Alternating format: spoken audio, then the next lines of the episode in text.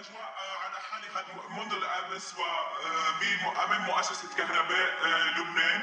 منذ بعض وقت عمد المتظاهرون. كان هناك خيام في هذه الأثناء بهذا الشارع ولكن أزيلت الخيام ليس لأن المتظاهرين قرروا وقف اعتصامهم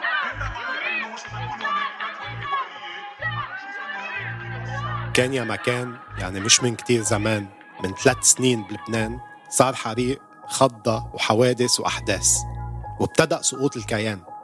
وصارت مظاهرات ضخمة كردة فعل انتشرت بكل لبنان. كان يا مكان لما نزلت الصدمة ولطشت المجتمع كف وجودة بينما كان ملهي بالاستهلاك.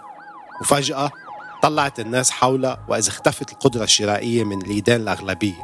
وهون بلش الشعور بالذعر لما طب الاستقرار المزيف بالهاوية وزحط لبنان على المكان الطبيعي المعتاد.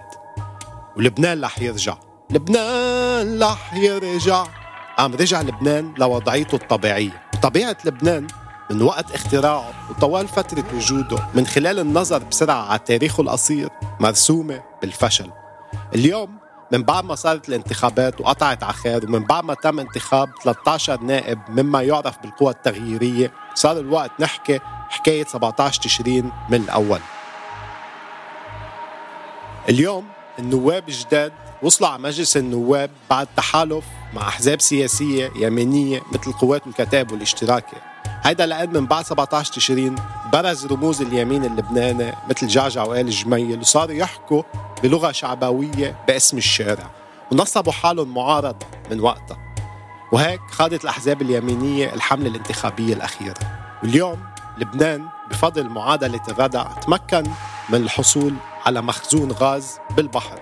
بعد لهلا مش واضح قديش رح يضل الغاز بالبحر. بس هيدا تطور جديد. ورح يكون عامل أساسي وحاسم بالوضع السياسي اللبناني من هلأ ورايح. كرمال هيك أنا برأيي صار وقت نفتح دفاتر يوميات تشرين اللي كنت مسكرها طول هالفترة الماضية.